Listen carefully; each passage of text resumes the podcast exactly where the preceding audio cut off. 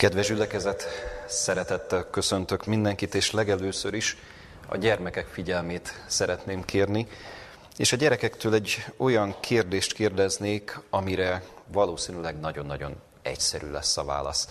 Ez a kérdés ez így hangzik, hogy gyerekek, szerettek-e ajándékot kapni? Ugye egyértelműen igen. Hát ki, ki az, aki ne szeretne ajándékot kapni?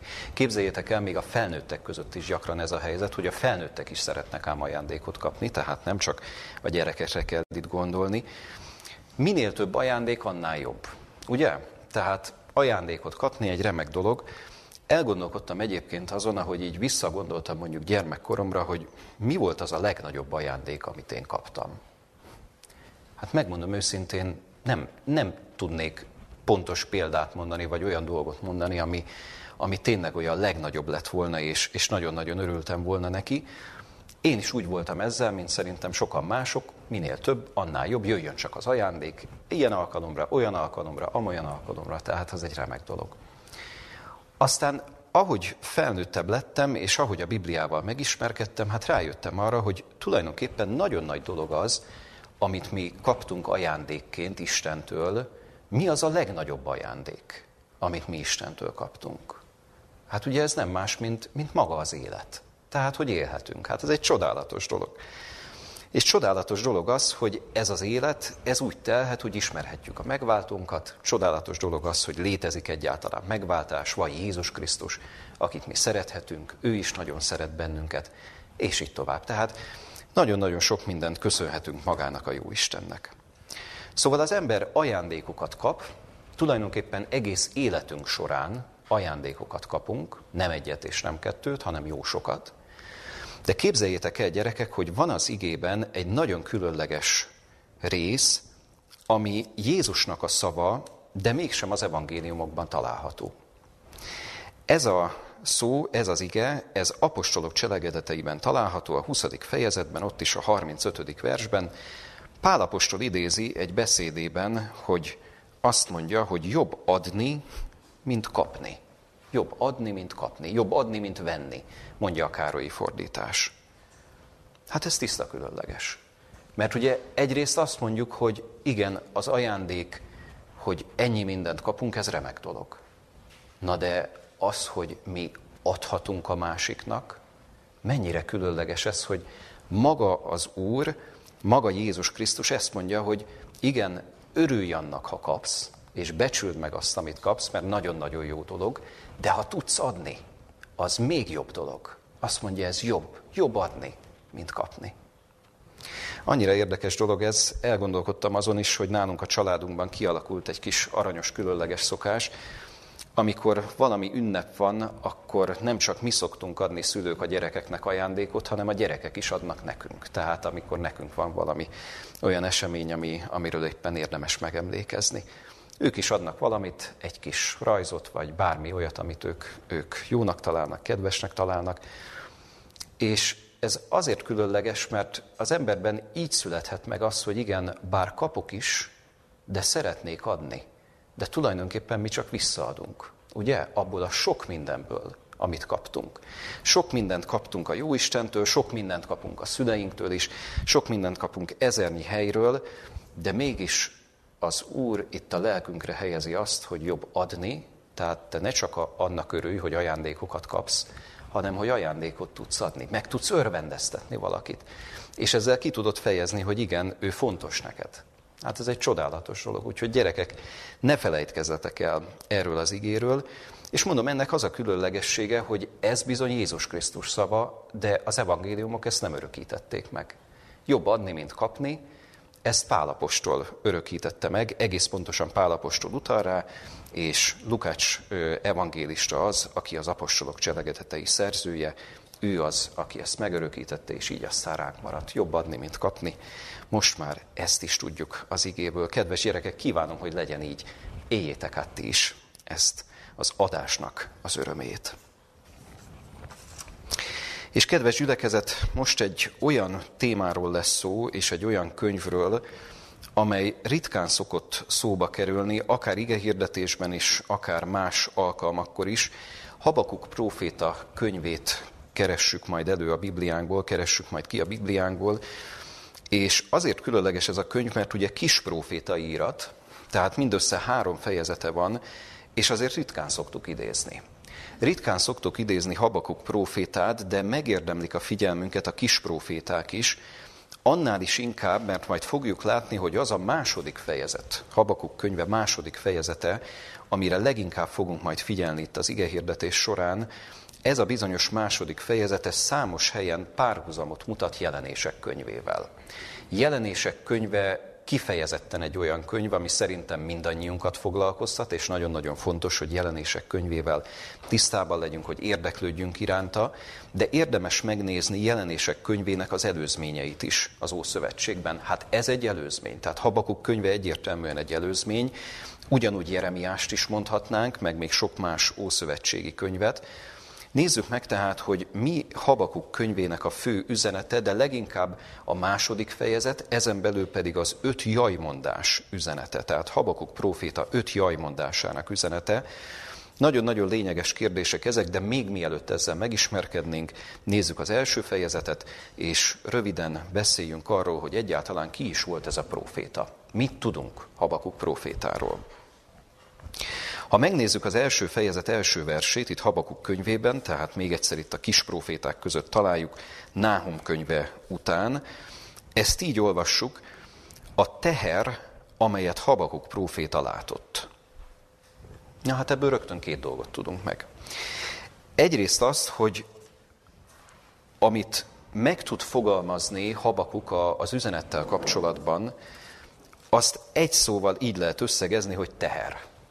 Tehát itt, itt nem akármiről lesz szó, itt, itt nem, nem arról lesz szó csupán, hogy most itt Habakuk elmondja azt, hogy ő milyen tapasztalatokat élt meg az Istennel, vagy őt az Isten mire vezette. Tehát persze egyébként mind a kettő igaz, és, és mind a kettőről nagyon-nagyon sokat lehetne mondani, és sokat lehetne elemezni, de mégiscsak ez a, ez a nagyon súlyos szó, hogy teher, ez jellemzi az egész könyvet. Tehát itt, itt nem, nem arról van szó csupán, hogy Isten adott nekem valami üzenetet, én azt átadom, kipipálva mehetünk tovább. Nem, ez egy teher. Tehát ez egy súlyos dolog, amiről Habakuk beszél. Ez az egész könyvnek a felütése.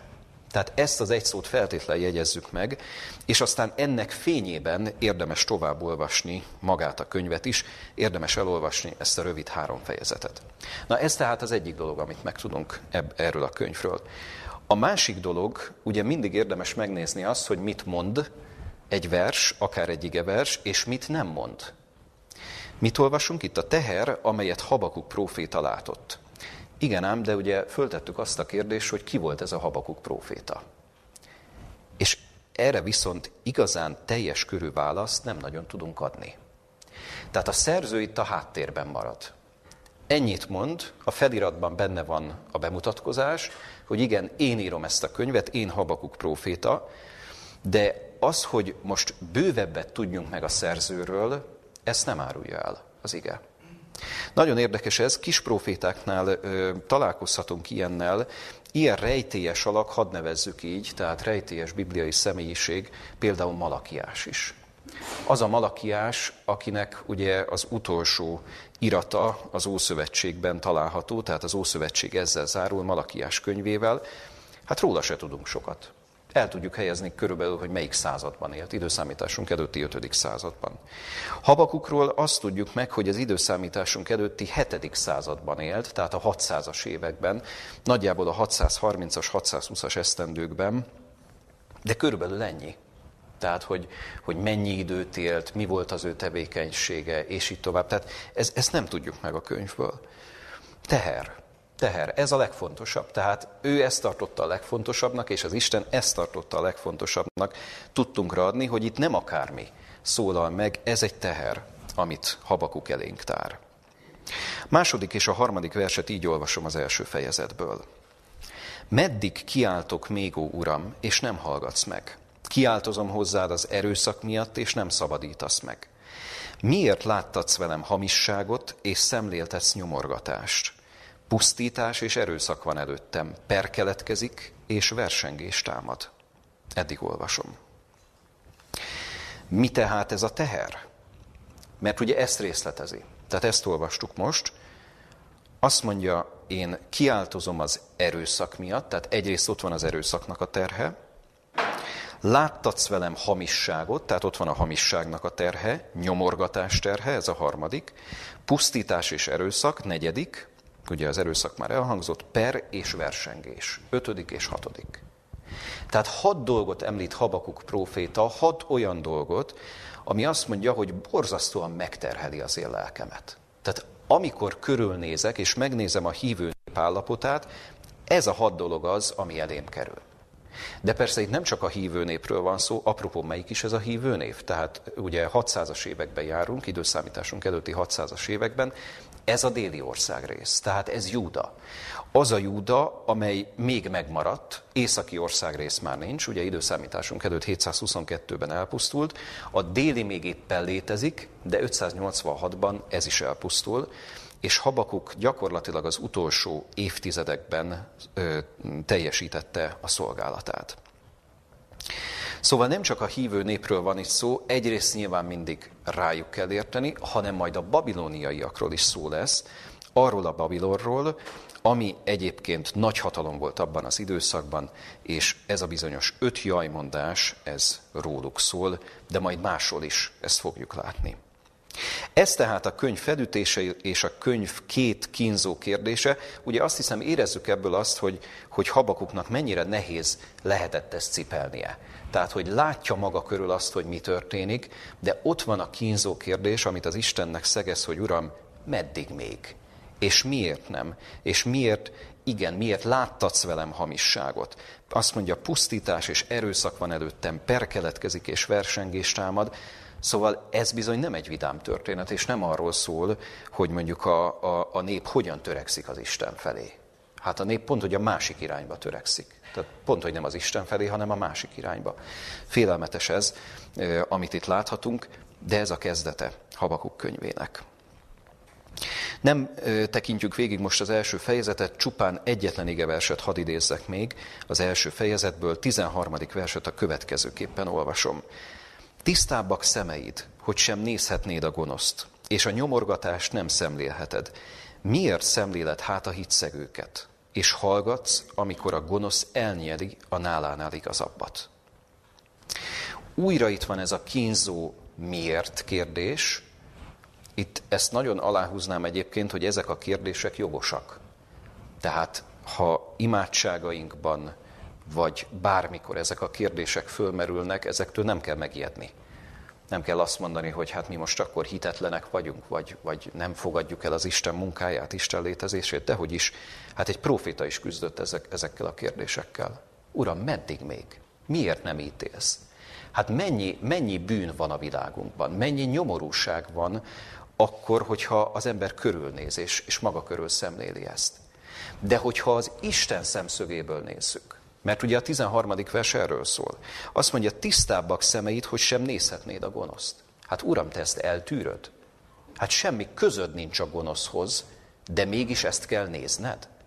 Hát ez egy kínzó ellentmondás. Tehát szinte, szinte ostromolja az Istent, hogy Uram, ez nekem is nehéz, na de neked milyen nehéz lehet, aki, akinek tiszták a szemei. Miért szemlélet hát a hitszegőket, és hallgatsz, amikor a gonosz elnyeli a nálánál igazabbat? Döbbenetesek egyébként ezek a jelzők, hitszegők. Egy igeverset hadd hozzak itt párhuzamként. Az északi és a déli országrész drámáját alátámasztandó. Jeremiás könyvében olvashatjuk ezt, Jeremiás könyve harmadik fejezetében, a 11. versben, hogy igazabb lelkű az elpártolt Izrael, mint a hitszegő Júda. Igazabb lelkű az elpártolt Izrael, mint a hitszegő Júda. Mi ebben a döbbenetes? Ugye Izrael hamarabb elbukott, említettük az évszámot, 722 időszámításunk előtt, hamarabb elbukott. Ha végignézzük Izrael történelmét, az északi országrész történelmét, akkor azt látjuk, hogy na ott bizony kevés reform szándékot, vagy reform király tudnánk mondani, aki ugye igyekezett volna a népszívét visszatéríteni az Istenhez. Délen több ilyet tudunk mondani. De mégis azt mondja, hogy igen, Izrael elpártolt tőlem. Na de Júda, hát az meg hitszegő. Az meg hitszegő. Hát most akkor ide is akar menni, meg oda is, két felé sántikál? Most akkor engem is akar követni, de közben a bálványimádásra is nyitott? Na most ezekre utalhat többek között, amikor azt mondja, hogy igen, a hitszegőket. A hitszegőket miért szemléled? És hallgatsz, amikor a gonosz elnyeli a nálánál igazabbat. Mennyire érdekes ez egyébként, mert aki el fogja nyelni Izraelt, egész pontosan Júdát, tehát a déli országrész, mert ne felejtsük el, hogy ennek az időszakában vagyunk már, az a babiloni birodalom lesz. Na de most akkor, akkor ahol még van igazság, azt nyeri el a gonosz. De közben ez a gonosz, ez Isten eszköze? Ez nagyon nagy kérdés egyébként, és mégiscsak azt látjuk, hogy valójában egy velejéig gonosz birodalomról van szó, kétségtelenül, de mégiscsak volt valaki, akit az Isten meg tudott szólítani a babiloniaiaknál. Ez volt Nabukodonozor. És ezt írja le tanulságként Dániel könyve, amire mi most nem térünk ki, csak jelzem, hogy mennyire összetett ez a történet. Tehát itt a 600-as évek vége felé, 500-as évek elején, időszámításunk előtt, mennyire különleges dolgok játszódnak itt egybe, vagy jönnek egybe, de minden esetre a miért kérdések megvannak. Tehát, tehát az, hogy hitszegő és gonosz, igen, egyfelől értjük, de nagyon mélyre ás ezekkel a jelzőkkel a próféta. A kérdés viszont megmarad. Uram, miért? Miért? Mi ilyenkor a próféta feladata?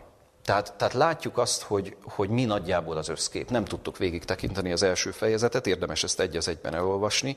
Nézzük meg a második fejezetet. Nézzük meg a második fejezet első négy versét, hogy hogyan oldja föl egy időre csak Habakuk próféta ezt a súlyos terhet, amit itt az első fejezetben elénk tár. Második fejezet első négy versét így olvasom. Őrhelyemre állok, és megállok a bástyán, és vigyázok, hogy lássam, mit szól hozzám, és mit feleljek én panaszom dolgában. És felelt nékem az úr, és mondta, írt fele látomást, és vést táblákra, hogy könnyen olvasható legyen. Mert a látomás bizonyos időre szól, de vége felé siet és meg nem csal. Ha késik is, bízzál benne, mert eljön, el fog jönni, nem marad el. Íme felfuvalkodott, nem igaz benne az ő lelke, az igaz pedig az ő hite által él. Eddig olvasom. Hogyan lehet tehát feloldani ezt a bizonyos feszültséget? Rögtön az első versben ott van a válasz, azt mondja, hogy őrhelyemre állok, és megállok a bástyán, és vigyázok, hogy lássam, mit szól hozzám, és mit feleljek én panaszom dolgában. Tehát Habakuk azt mondja, hogy én ilyenkor most megállok. Ez egy nagyon jó tanács egyébként nekünk is, amikor látjuk azt a tengernyi gonoszságot, ami körülvesz bennünket. Az Isten figyelmeztet minket, álljunk meg. Álljunk meg, és mire figyeljünk? Nagyon fontos, ne elsősorban arra, hogy mi az, ami körülöttünk történik, mennyi minden gonoszság vesz körül bennünket, hogy az egyik ezt csinálja, a másik azt csinálja, a harmadik csoportosan csinálja, negyedik, ötödik, stb. stb. Annyi mindent el tudnánk mondani erről. Azt mondja, vigyázok, hogy lássam, mit szól hozzám. Mit szól hozzám. Tehát nem, nem annyira a másik ember fontos most, amikor az Isten szólni akar, hanem ő a fontos és én hogy mit szól hozzám. Tehát az ige az hozzám szól. Nekem akar megtanítani valamit az Isten. Az én szívemre akar valamit helyezni. Tehát ennek nagyon komoly üzenete van, és azt mondja, hogy mit feleljek én panaszon dolgában, mert persze Habakuk számít arra, hogy igen, ő lesz az, aki segít nekem. Ő lesz az, aki útba igazít, hogy ott van a súlyos teher a szívemen, de most Uram, nem ezzel a teherrel szeretnék foglalkozni, hanem, arra, hanem azzal, hogy mi a te üzeneted. Mi a te üzeneted. De közben, amilyen üzenetet Habakuknak az Isten elmond, az bizony megint csak azt mondhatjuk, hogy igen, súlyos teher. Mert amit rátesz, itt a második fejezetben fogjuk olvasni, végigolvassuk gyakorlatilag a második fejezetet, amit itt a szívére helyez, hát szóval az, az nem akármi. Az nem akármi, és azt nem könnyű elhordozni. Nézzük meg tehát azt, hogy mi az a bizonyos öt jajmondás. Mert a második fejezet erről szól, öt jajmondás a káldeusok bűneiről. Kik ezek a káldeusok? Ők a babiloniaiak, tehát az a bizonyos hatalom, amelyik fenyegeti a déli ország részt, és el is fogja pusztítani három hullámban. Ugye különleges az, hogy ez az Isten eszköze volt gyakorlatilag, tehát mégis milyen különleges, hogy fenyíték és egy vétkes hatalom, de mégis az Isten eszköze, mert fel tudta használni az Isten a céljai elérésére. Na most arra nagyon érdemes nekünk figyelnünk, amikor ezt az öt jajmondást végignézzük, hogy amikor Babilonról van szó az Ószövetségben, ugye előrevetítettük, akkor ez mindig utalhat jelenések könyvére. Tehát ezeket a párhuzamokat érdemes meghúzni, érdemes úgy olvasni, hogy ez nem csak egy időszámításunk előtti 7. századi történet, hogy ó, igen, ez a birodalom mennyire gonosz volt, mi mindent követtek el, és így ö, tovább sok-sok mindent el lehet mondani. Nem, ez a végidejére komoly tanulságot hordoz. Na nézzük, hogy melyek ezek a tanulságok. Nézzük, hogy hogyan beszél a káldeusok bűneiről az ige, Habakuk próféta, és ebből mi mindent tanulhatunk. A hatodik verstől olvasom az igét, egész pontosan az első jajmondást olvasom a nyolcadik versig. Avagy nem költenek ki ezek minnyáján példabeszédet róla, mármint a káldeusokról vagy Babilonról, és találós mesét rá, mondván. Jaj annak, aki rakásra gyűjti, ami nem övé. De meddig? És aki adóssággal terheli magát. Avagy nem támadnak-é hirtelen, akik téged mardossanak, és nem serkennek-é fel, akik háborgassanak téged, és zsákmányul esel nékik. Mivel, hogy kifosztogattál sok nemzetet, kifosztanak téged mind a többi népek, az emberek véréért, és az országok, a városok, és minden bennük lakozók ellen való erőszaktételért. Ez az első jajmondás. Jajmondások egyébként több helyen is vannak a Bibliában, Máté evangéliumában is olvashatunk jajmondásokat a, a zsidó vezetőkkel kapcsolatban, és még más helyeken is. Ez az öt jajmondás, amit itt Habakuknál látunk, ez gyakorlatilag olyan, hogy tulajdonképpen szinte sűríti mindegyik azokat a gonoszságokat, amelyeket elkövettek, de mégis szét lehet szálazni, hogy miben különbözik egyik jajmondás a másiktól. Na nézzük ezt az elsőt. Mit is olvastunk itt? Azt mondja, jaj annak, aki rakásra gyűjti, ami nem övé. De meddig? És aki adóssággal terheli magát. Valószínűleg sokan el tudnánk mondani annak az igének a folytatását, amit ugye az új szövetségben így olvashatunk, hogy mert minden rossznak gyökere a pénzszerelme. Ugye? Egyértelmű, a pénzszerelme. Hát az első jajmondásban pontosan ezt helyezi a középpontba Habakuk. Azt mondja, hogy a rakásra gyűjtés, a, a harácsolás, nevezzük ilyen modern kifejezéssel, a pénzhajhászás. Azt mondja, ez minden rossznak a gyökere, meddig lehet ezt csinálni? De hát, ami nem ővé, tehát ugye nem csak, hogy harácsol, hanem még lop is. Tehát ez a birodalom, ez azt mondja, ez egy haráncsoló, pénzhajhászó birodalom, de mennyire érdekes egyébként, hogy még itt az adósságot is megemlíti, annak is jaj, aki adóssággal terheli magát.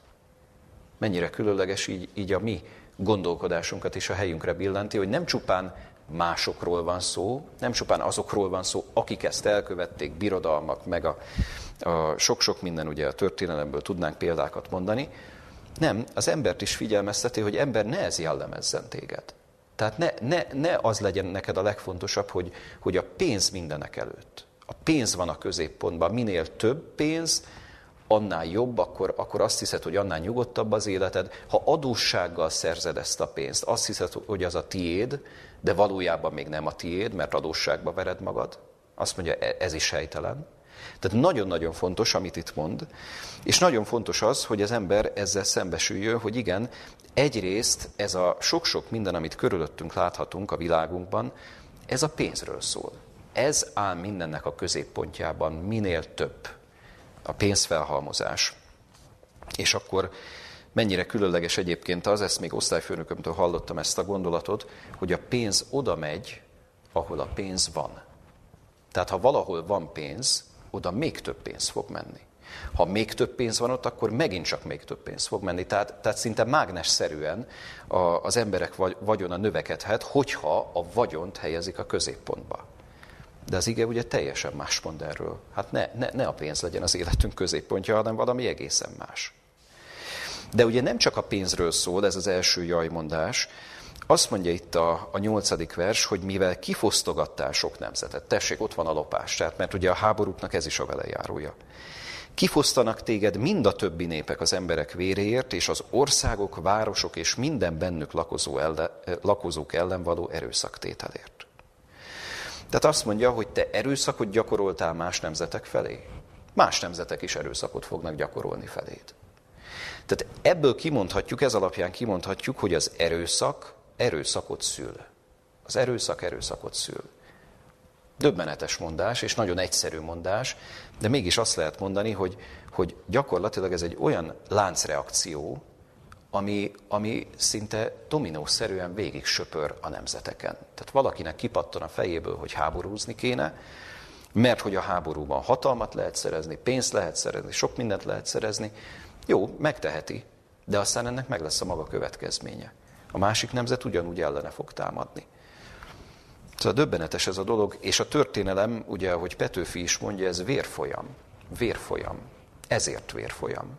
Mert, mert gyakorlatilag nincs vége ennek a harácsolásnak, ez nagyon sok mindennek a mozgatórugója.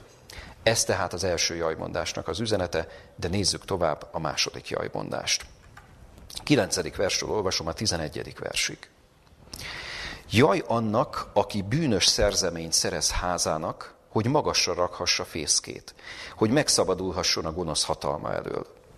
Házadnak gyalázatára tervezted a sok nép kiirtását, és bűnössé tetted lelkedet, mert a kő is ellenet kiállt a falból, és a gerenda a fa alkotmányból visszhangoznéki.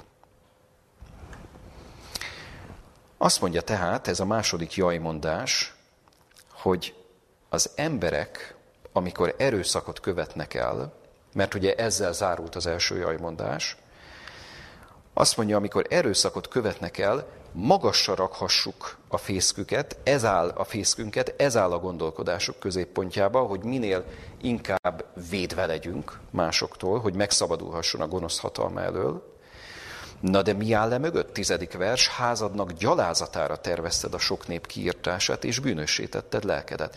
Mert ne felejtkezz el róla, hogy amit te csinálsz, annak a, a mozdító rugója, a kiinduló rugója, a kiinduló pontja, az gonosz, az helytelen, az nem Isten szerinti. Tehát lehet, hogy növekszik a hatalmad, lehet, hogy a, a, a pénz az tényleg halomban áll egy nemzetnél, de emögött egy olyan borzalmas dolog húzódik meg, aminek aztán ez lesz a következménye, azt mondja, bűnössé tetted a lelkedet. Bűnössé tetted. És itt jön az a 11. versben, ami miatt azt lehet mondani, hogy egy picit több, egy picit más ez a jajmondás, mint az első. Mert ugye azt is lehetne mondani, hogy igen, de ez, ez még csak az első jajmondásnál figyelembe vett dolgoknak a következménye. Nem? Tehát, hogy azt mondjuk, hogy rakásban áll, és hogy emögött bűnös pénzhajhászás áll, de a 11. vers azt mondja, mert a kő is ellenet kiállt a falból, és a gerenda a fa alkotmányból visszhangoznéki. Tehát az emberek valahol nyugodtan ki lehet mondani, hogy szégyellik az erőszakot. Azt a kérdést is föltehetnénk, hogy vajon van-e az embereknek lelkiismeretük. Tehát amikor emberek ilyet követnek el, hogy, hogy csak harácsolnak, másokat kifosszanak, lopnak. Hát hol van a lelkiismeretük? Van egyáltalán lelkiismeretük? És a válasz erre egyértelműen az, hogy igen. Igen, van lelkiismeretük, csak lehet, hogy elnémították, lehet, hogy olyan módon csendesítették el, hogy az nem szólal meg ott és akkor, éppen akkor. Na de a lelkiismeret szava az ott van, a 11. vers beszél erről, azt mondja, a kő is ellenet kiállt a falból. Hát lehet, hogy te azt mondod, hogy igen, milyen szépen néz ki az a fal, és akkor az a kő, az ott rendben van. Meg a gerenda a falkotmányból visz, visszhangoznék, hogy az a gerenda is rendben van. Na de hát mi, mi áll le mögött? És ezzel próbálja élezgetni az Isten az emberek lelki ismeretét, hogy attól még ezek a néma tanúk is beszédesek beszédesek. Tehát nem lehet letagadni a lopást, meg az erőszakot. Persze el lehet hallgattatni ideig, óráig a lelkiismeretet, de valójában az embernek mozog a lelkiismerete, kell, hogy mozogjon a lelkiismerete. Tehát egy idő után meg lesz ennek a fizetsége. Döbbenetes egyébként az, ha, ha az ember belegondol, hogy a világunkat mennyire jellemzi a, a, a titkosítás, leplezés, bizonyos dolgoknak a leplezése. Ezt most titkosítjuk. 5 évre, 10 évre, 20 évre, stb. akárhány évre. Tehát döbbenetes dolog ez, hogy igen, persze nyilván megvannak azok az információk, amelyeket adott esetben érdemes titkosítani, de, de mit szeretnek leginkább titkosítani? Hát például ezt a lopást. Lopás, hát ez erről szól. Mivel, hogy kifosztogattál sok nemzetet, kifosztanak téged mind a többi népek az emberek véréért, de hát ennek meg lesz a maga következménye, ahogy az első jajmondás is elmondta. Döbbenetes tehát, itt tartunk a második jajmondásnál, de mit tesz ehhez hozzá a harmadik? Olvassuk tovább. 12. versről olvasom. Jaj annak, aki várost épít vérengzéssel, és aki várat emel, álnok, emel álnoksággal. Avagy imé nem a seregek urától van ez, hogy a népek a tűznek építenek, és a nemzetek a hiába valóságnak fáradoznak? Mert az Úr dicsőségének ismeretével betelik a föld, amiképpen a folyamok megtöltik a tengert. Azt mondja tehát a, a harmadik boldog mondás, hogy igen, város lehet építeni vérengzéssel, a várat lehet emelni álnoksággal, tehát épülhet az ország, na de ha amögött lopás van, hát akkor, akkor mi értelme ennek? És tulajdonképpen, ha, ha az Isten szemszögéből nézzük ezt, mert ugye eddig leírta azt, hogy mi minden található a világunkban, és, és a káldeusok bűnei, azok miről is szólnak. De ha az Isten szemszögéből nézzük ezt, azt mondja, nem a seregek urától van ez, hogy a népek a tűznek építenek, és a nemzetek a hiába valóságnak fáradoznak. Tűz és hiába valóság. Itt eszünkbe kell, hogy jusson prédikátor könyve. Tehát ahol refrénszerűen ismétlődik ez a bizonyos minden hiába valóság. Tényleg végső soron mi, mi a lopásnak az értelme, meg a, meg a célja, meg a harácsolásnak a célja? Tehát az embert úgyis egy pont után ugye el fogja érni az, ami, ami elkerülhetetlen, maga a halál. Innentől kezdve akkor, akkor miért csinálja? Emberek sokasága miért csinálja? Mi értelme van ennek? A népek a tűznek építenek, és a nemzetek a hiába valóságnak fáradoznak, annál is inkább, mert aztán jön majd egy tűz. Tehát ez is előre tekintés egyébként jelenések könyvére, jön majd egy tűz, egy nagy tűz, olyan értelemben, ahogy a jelenések könyve elénk tárja, a végső eseményeknél nem lesz menekülés. És ha az ember ezzel szembesül, ha az ember ezt végig gondolja, akkor azt tudjuk erre mondani, hogy igen, uram, akkor sokkal értelmesebb lenne, hogyha egy bölcsebb, visszafogottat élet, életet élnék, vagy élnénk, és akkor, akkor mindjárt más lenne az életünk középpontjában. Azt mondja, a nemzetek a tűznek építenek, a hiába valóságnak fáradoznak. Itt egy kis kitérőt hadd tegyek. Személyes élményemet hadd mondjam el, egy kicsit kiszakadva most ebből a gondolatmenetből, de ugyanennél az igénél maradva, hogy tűz és hiába valóság, nemzetek hiába valóságnak fáradoznak. Osztálytalálkozom volt egyszer még évekkel ezelőtt, és olyan döbbenetes volt hallgatni azokat az osztálytársaimat, akik pedagógusnak mentek. Egyikük, másikuk úgy olyan, olyan különösen, szinte olyan terhelten nyilatkozott meg, olyan értelemben, hogy, hogy azt mondja, hogy, hogy azt érzi, hogy a, a munkája gyakorlatilag értelmetlen. Mi, mi értelme van egy pedagógus munkájának? Azt mondja, a lelkemet kiteszem a gyerekekért, próbálom őket segíteni, a lehető legtöbbet és a lehető legjobbat átadni. Nincs igazán kézzelfogható eredmény. Sőt, mondja ő, aki körülbelül 10-15 éve a pályán volt, sőt, egyre gyengébb a gyerekanyag, egyre nehezebb tanítani, egyre nehezebb őket jóvágányra állítani. Szóval azt érzem, hogy, hogy ennek így nincs értelme. Na most ő, aki ezt elmondta, az ő maga szintjén ezt tapasztalja. Valószínűleg sokan vagyunk ezzel, hogy az emberben fölmerül a kérdés, hogy tulajdonképpen van értelme annak, amit csinálunk? Tehát ez egyéni szinten is fölmerülhet. Mi az, amit én hozzá tudok tenni? Mi az, amivel előrébb tudom vinni nem a világot, mert lehet, hogy nincs ilyen munkánk nyilván, ami annyira széles hatás körül lenne, de legalább azt a néhány embert, akinek a, a, a környezetében vagyok. Tudom őket segíteni? Előrébb tudom őket vinni? Vagy, vagy egyáltalán sziszi-fuszi az én küzdelmem, és valójában nincs sok értelme? Hiába való az egész? Ezek nagyon kemény kérdések egyébként, de hát ugye itt olvassuk Habakuk profétánál. Hiába valóság, fölösleges. Fölösleges, tehát mi, minek az erőfeszítés? Nem? Tehát azért különleges ez a harmadik jajmondás, mert, mert egyértelműen szembesít bennünket azzal, hogy tulajdonképpen a legnagyobb kérdés, mi az élet értelme? Mi az élet értelme? Mert lehet építeni, lehet fáradozni, kétségtelenül. Na de, na de mi, lesz, mi lesz vele? Van-e eredménye? Mikor lesz eredménye? Tehát az emberben ott mozogna ez a, ez, a, ez a késztetés, hogy most azonnal legyen eredménye, és szeretném látni, és de jó lenne. Ugye erre szoktuk mondani, hogy igen, vannak olyan munkák, ahol ott és akkor látszik az eredmény. Lehet, hogy azok hálásabb típusú munkák. Na de vannak olyan munkakörök, ahol meg sokkal később látszik az eredmény. Na de az Isten szemszögéből ez hogy néz ki? Próbálja itt a jó irányba segíteni az emberiséget, próbál jó késztetéseket adni. Mi, miféle eredményt tud elérni, vagy felmutatni? Hát nem, nem túl sokat, ugye? Tehát neki a legnehezebb. Neki a legnehezebb szemlélni azt, hogy igen, mi az, ami, amiben mi vagyunk. Tűz és hiába valóság, teljesen jogos Habakuknak a fölvetése. Mi értelme van? És egyébként a proféták közül nem egy és nem kettő szembesült ezzel a kérdéssel, Jeremiásra már utaltunk, Jeremiás is ugyanezzel a kérdéssel küzdött. Van értelme? Ugyanebben a korban szolgált ő is. Van értelme annak, amit csinálok? Költői kérdés, és, és persze lehet rá válaszolni valamilyen módon, Na de ez a kínzó kérdés Jeremiást is hát nem, nem évekig, hanem évtizedekig elkísérte. Tűz és hiába valóság. Hát ezen a ponton most már nagyon kell a feloldás, tehát legalább egy kis feloldás, hogy legyen itt a, a harmadik jajmondás, de meg is jön ez a feloldás, a 14. versben olvashatjuk ezt, mert az Úr dicsőségének ismeretével betedik a föld, amiképpen a folyamok megtöltik a tengert.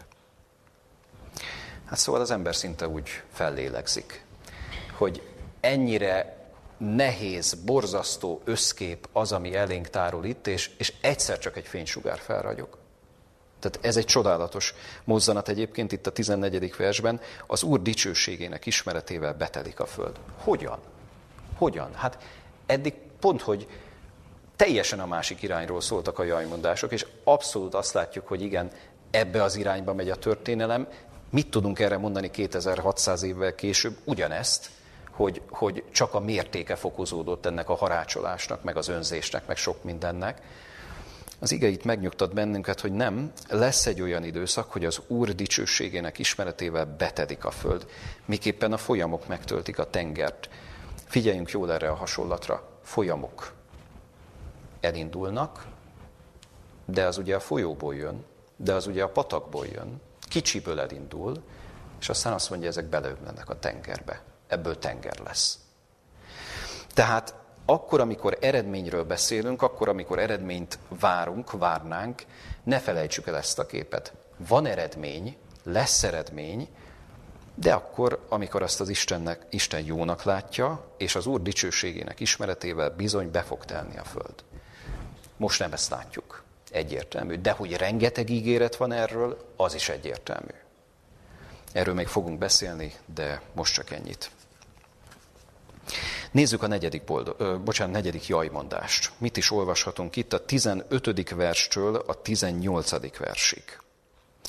Jaj annak, aki megitatja fel a barátját, epédet keverve belé, hogy megrészegítsd őt, hogy láthassad az ő szemérmüket. Gyalázattal telsz meg dicsőség helyett, így áll te is, és láttassék szemérmed. Rád fordul az Úr jobbjának pohara, és gyalázat borítja el dicsőségedet. Bizony a libanoni erőszakoskodás gyászba borít téged, és a vadak pusztítása, amely rettegtette őket, az emberek véréért, és az országon, a városon, és annak minden lakosán űzött erőszakosságért. Mit használ a faragott kép, hogy a faragója kifaragta azt? Vagy az öntött kép, és amely hazugságot tanít, hogy a kép faragója bízik abban, csinálván néma bálványokat? Eddig tehát a negyedik jajmondás. Ez a jajmondás, ez a lerészegítésről, a leitatásról szól. Tehát egészen döbbenetes ez a lerészegítés, leítatás, mert ugye azt mondja, megitatja fele, barát, fele barátját, epédet keverve belé, hogy megrészegítsed őt. És aztán mi lesz ennek a következménye? Gyalázattal telsz meg dicsőség helyett, így áll és te is, így áll te is, és láttassék szemérmed, rád fordul az Úr jobbjának pohara, és gyalázat borítja el dicsőségedet. Tehát úgy tűnik, hogy dicsőségesen ragyog a hazugság, dicsőségesen ragyog az ámítás, tehát hogy mindennél szerencsésebb a, a, a hazugság és az ámítás, de valójában lelki lerészegítésről van szó, és az Isten egy ponton közbe fog lépni. Félelmetes kép, tehát itt megint csak azt látjuk, a negyedik jajmondás még fokozza a szinte fokozhatatlant.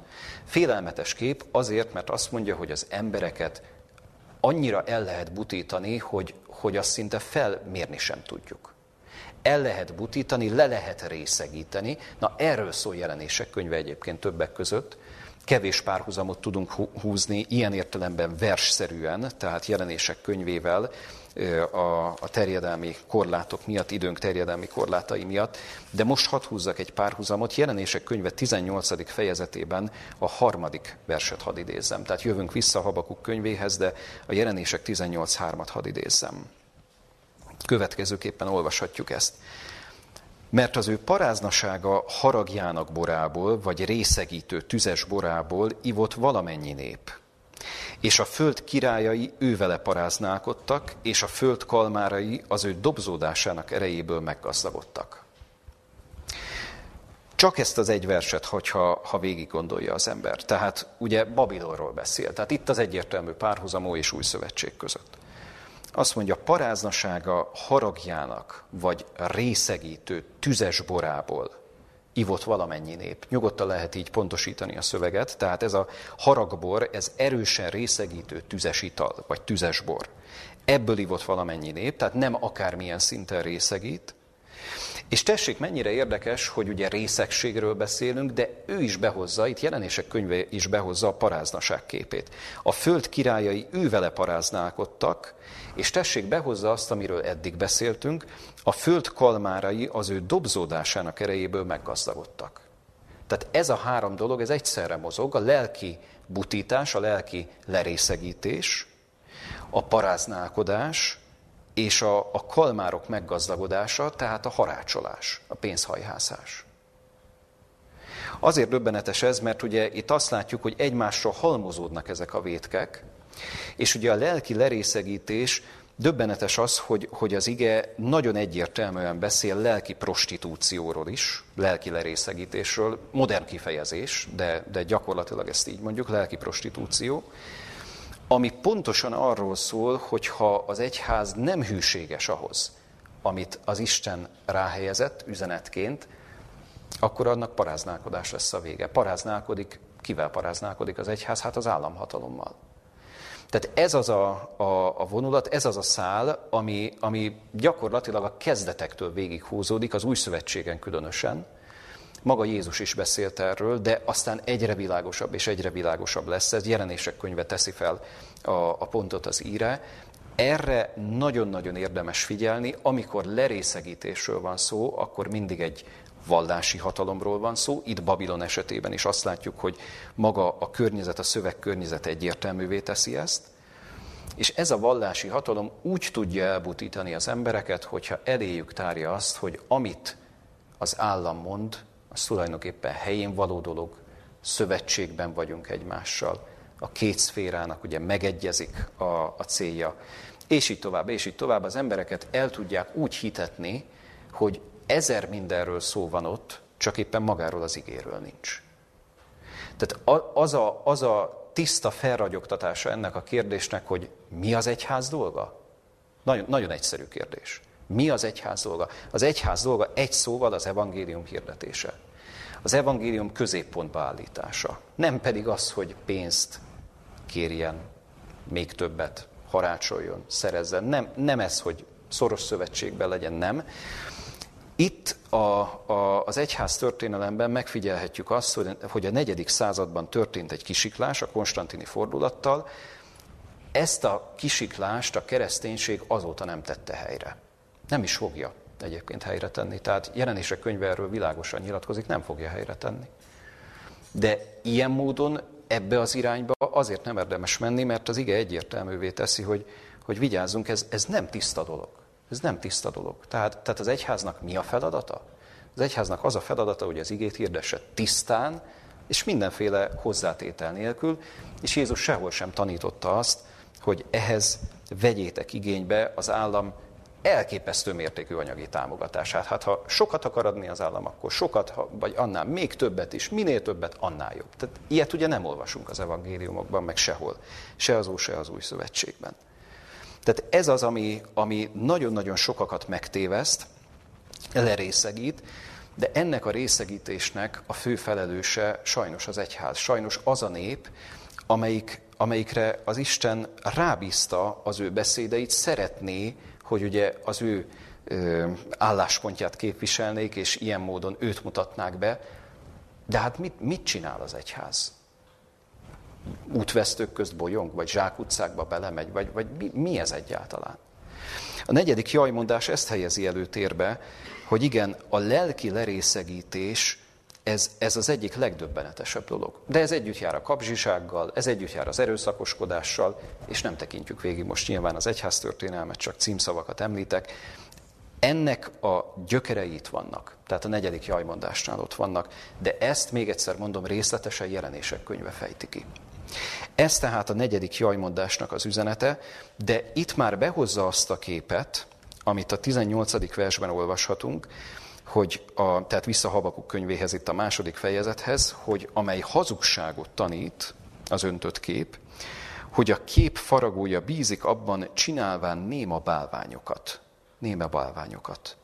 Tehát az emberek bálványszerűen tudnak imádni valamit, ami tulajdonképpen mit, mit tesz velük. És erről beszél az ötödik jajmondás. 19-20. verset olvasom. Jaj annak, aki fának mondja, serkenj fel. Néma kőnek, ébredj fel. Taníthat ez. Íme borítva van aranyjal és ezüsttel, lélek pedig nincs benne semmi. Ellenkezőleg az Úr az ő szent templomában hallgasson előtte az egész föld. Ezzel zárul a második fejezet. Az ötödik jajmondás tehát azt mondja, hogy aki a fának mondja azt, hogy serkenj fel, és a néma kőnek, hogy ébredj fel. Tehát magyarán, hogy a, a bálványokra tekint. A bálványokból akar erőt nyerni. Azt mondja, ez teljes tévút. Teljes tévút. Na most Habakuk korában a bálványimádás rendkívül elterjedt volt. Tehát, hogy valami olyat imádni, valami olyat a középpontba helyezni, ami legalább látható. Mert ugye, hát az Isten az, az nem látható. Na de egy fa az látható, meg a természeti jelenségek láthatók. Tehát ez könnyebb volt imádni. Az egész ókorban ugye ez megfigyelhető, hogy nagyon-nagyon sok nép ezeket a jelenségeket imádta akár. Na most erre játszik rá, és ezt helyezi a középpontba ez az ötödik jajmondás. Hát most a némakőnek lehet azt mondani, érdemes azt mondani, hogy ébredj fel. Meg hogy a, a fának azt mondani, hogy serkenj fel. Azt mondja, ezek borítva lehetnek aranyjal és ezüstek, ezüsttel, lélek pedig nincs benne semmi. Nincs benne semmi. Teljesen értelmetlen dolog. Hát most a, a bálványokat imádjuk? Azt mondja, ez, ez, ez teljesen értelmetlen. Na most mondja ezt Habakuk, megint csak azt mondom, 2600 évvel ezelőtt. Most mi a helyzet? Tehát most egy kicsit talán kifinomultabb a világ olyan értelemben, hogy ennyire durva és, és szinte primitív bálványimádás talán kevésbé jellemzi a világot, na de hányféle és milyen mélységű bálványimádás jellemzi a helyet? Na de ez egy értelmetlen dolog. Azt mondja, lélek pedig nincs benne semmi. Ez a semmi, ez egy döbbenetes kifejezés egyébként. Samuel Beckettnek, a 20. századi ír drámaírónak, a híres ír drámaírónak van egy ilyen mondása, a 20. században már csak egy valóság van, a semmi a semmi. Na most Bekettet, ha már említem, akkor a, a Godóra várva című darabját, remek művét is hadd említsem meg, gyakorlatilag ugyanerről szól. Van, van értelme egyáltalán a világunknak? Épelmélyű egyáltalán a világ, amelyben élünk? Tehát, tehát a Godóra várva az ezt feszegeti. Mert gyakorlatilag nagyon közel vagyunk annak a kimondásához, hogy, hogy ez, ez, ez teljes tévút, ami felé a világ megy, és amiben vagyunk. Tehát az ige mást helyez elénk, egyszerűen. Más szeretne a szívünkre helyezni, és az Isten más irányba szeretné terelni az emberek gondolatait. Na de ez egy, ez egy értelmetlen dolog, amiben benne vagyunk. Ezt részletezik ezek a bizonyos jajmondások. Miről szól egyáltalán a történelem? Miről szól az a, az a néhány évezred, ami, ami mögöttünk van? Na most, ha összefoglaljuk ennek az öt jajmondásnak a tartalmát, ugye itt beszéltünk erőszakról, innen indultunk, beszéltünk lopásról, beszéltünk hazugságról, gaztettekről, hiába valóságról, tehát fölöslegességről, lerészegítésről, bálványimádásról. Tehát gyakorlatilag részletezi azt, hogy igen, mi az, ami jellemezte, hát Babilont. Ugye? Tehát ószövetségi szövegkörnyezetben ezt tudnánk mondani, hogy igen, Babilon birodalmát is jellemezték ezek, de azt hiszem érezzük ebből a hosszú ige szakaszból, vagy hosszabb ige szakaszból, hogy ez sokkal távolabbra mutat. Tehát ez, ez a korunkról szól. Azt mondja, ennyire értelmetlen az a világ, amiben élünk, és, és ennyire jó lenne, hogyha ehhez képest a, az ember fölfogná, hogy igen, hova akarja őt a Jóisten elvezetni. Gyönyörű megint csak itt a 20. vers, hogy lezárja a jajmondásokat. Azt mondja, ellenkezőleg az Úr az ő, az ő szent templomában hallgasson előtte az egész föld. Tehát ez, ez megint egy olyan, hogy fénysugár. Fénysugár. Tehát, tehát eddig a rengeteg borzalmat tárta elénk, és ott van még egy fénysugár, itt a harmadik boldogmondást követően, az ötödik, vagy harmadik jajmondást követően, az ötödik jajmondásnál is, ahogy a 14. versben olvastuk, mert az Úr dicsőségének ismeretével betelik a föld, miképpen a folyamok megtöltik a tengert. Az Úr az ő szent templomában hallgasson előtte az egész föld. Mennyire jó is lenne, hogyha hallgatna. Mennyire jó is lenne, hogyha megállnánk, és tényleg az ember elcsendesedne, és azt mondaná, hogy Uram, rád, rád vagyok kíváncsi, és, és a te szavad érdekel engem. De mennyire jó lenne, hogyha ezt nem csak én, meg te, meg néhányan tennénk meg, hanem, hanem sokan.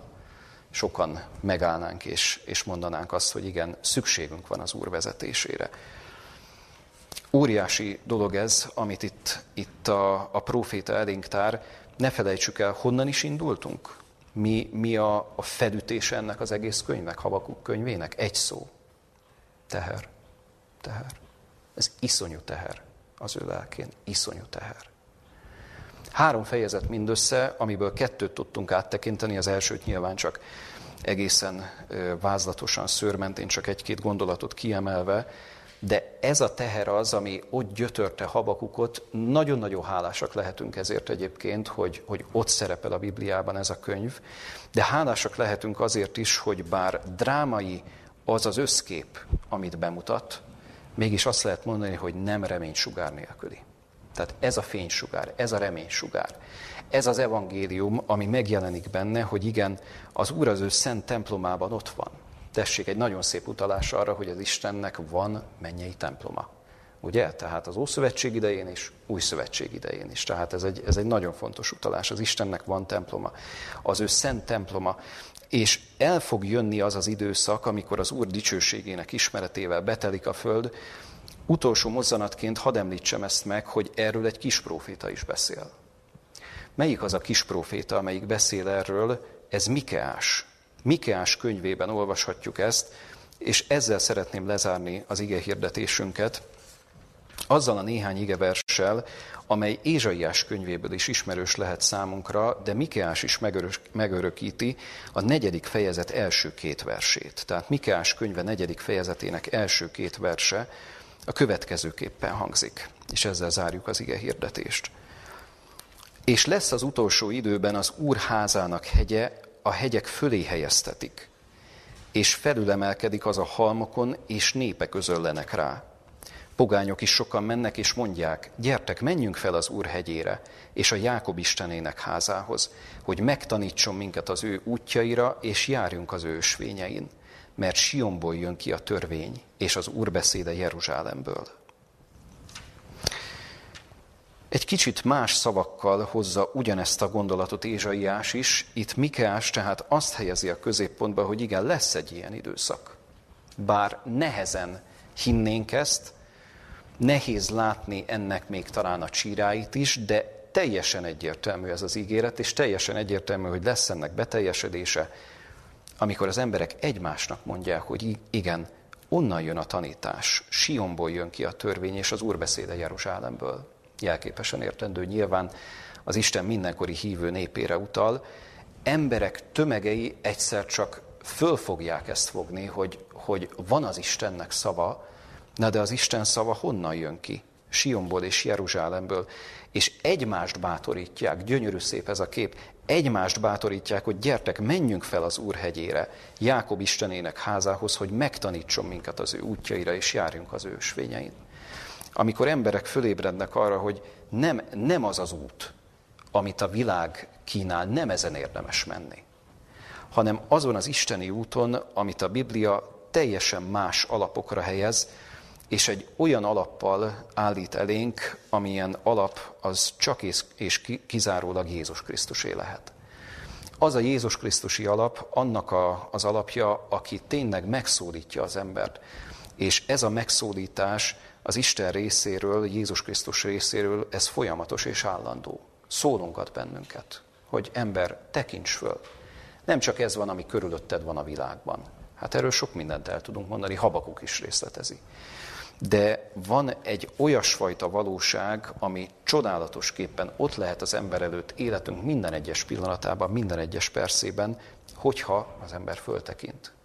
Hogyha azt mondja, hogy igen, van Isten az égben, aki az ő szent templomában uralkodik, el fog jönni az az időszak, amikor emberek komolyan fogják venni az Isten szavát, el fog jönni az az időszak, amikor tömegek egymást biztatják, hogy, hogy tényleg a tiszta tanításra vágyakozunk. Ez az, amit a kis proféták is elénk helyeznek, és aztán a nagyobb proféták meg részleteznek. Tehát ezt csak részletesebben olvashatjuk, akár Ézsaiásnál, akár máshol az igében. Kedves gyülekezet, kívánom azt, hogy ezek a gondolatok maradjanak meg bennünk, habakuk jajmondásai is. Nehéz, terhes maga a téma, és terhesek ezek a jajmondások, de mégis óriási szükség van arra, hogy ezekkel az ember szembesüljön, de egyben óriási szükség van arra is, hogy maga az evangélium is fölragyoghasson mindannyiunk életében. Az Úr adja, hogy így legyen. Amen. Imádkozzunk. Szerető édesatyánk, hálás szívvel köszönjük azt, hogy gondoskodsz rólunk, és köszönjük, hogy Habakuk profétát is te megszólítottad, hogy bár röviden, de mégis tömören, velősen sok-sok mindent elénk tárt a te igédben. Köszönjük az ő nyílt és egyenes szavait. Köszönjük azt, hogy gondot viselsz rólunk, Urunk, és hogy nem hagysz bennünket útbaigazítás nélkül, és te szeretnéd láttatni mindazt, ami a világunkban van körülöttünk, de nem csak erre irányítod a mi figyelmünket. Segíts, hogy meglássuk az örömhírt, meglássuk az evangéliumot, meglássuk azt, hogy te mi mindent szeretnél a szívünkre helyezni, hogy mennyire örömteli is a te követésed, és köszönjük, Urunk, hogy ezt láthatjuk a régebbi hívők életében is, hogy ők is örömnek, boldogságnak tartották azt, hogy veled járhatnak, akkor is, hogyha kínzó, nehéz kérdéseik voltak. Köszönjük Habakuk próféta őszintességét, és köszönjük azt, hogy te az evangéliumot, az örömhírt a szívünkre szeretnéd helyezni az ő igéi segítségével is. Légy velünk, Urunk, segíts kérünk helyesen gondolkodni, bölcsen szemlélni mindazt, ami a világunkban van, de segíts meglátni téged, aki ott akarsz lenni a sok-sok kavargás, esemény, szörnyűség fölött, és szeretnéd mutatni nekünk az utat. Segíts, hogy ez, a, ez az útmutatás valóban eredményes lehessen mindannyiunk életében. Jézus Krisztus nevében kérjük ezt. Amen. Amen.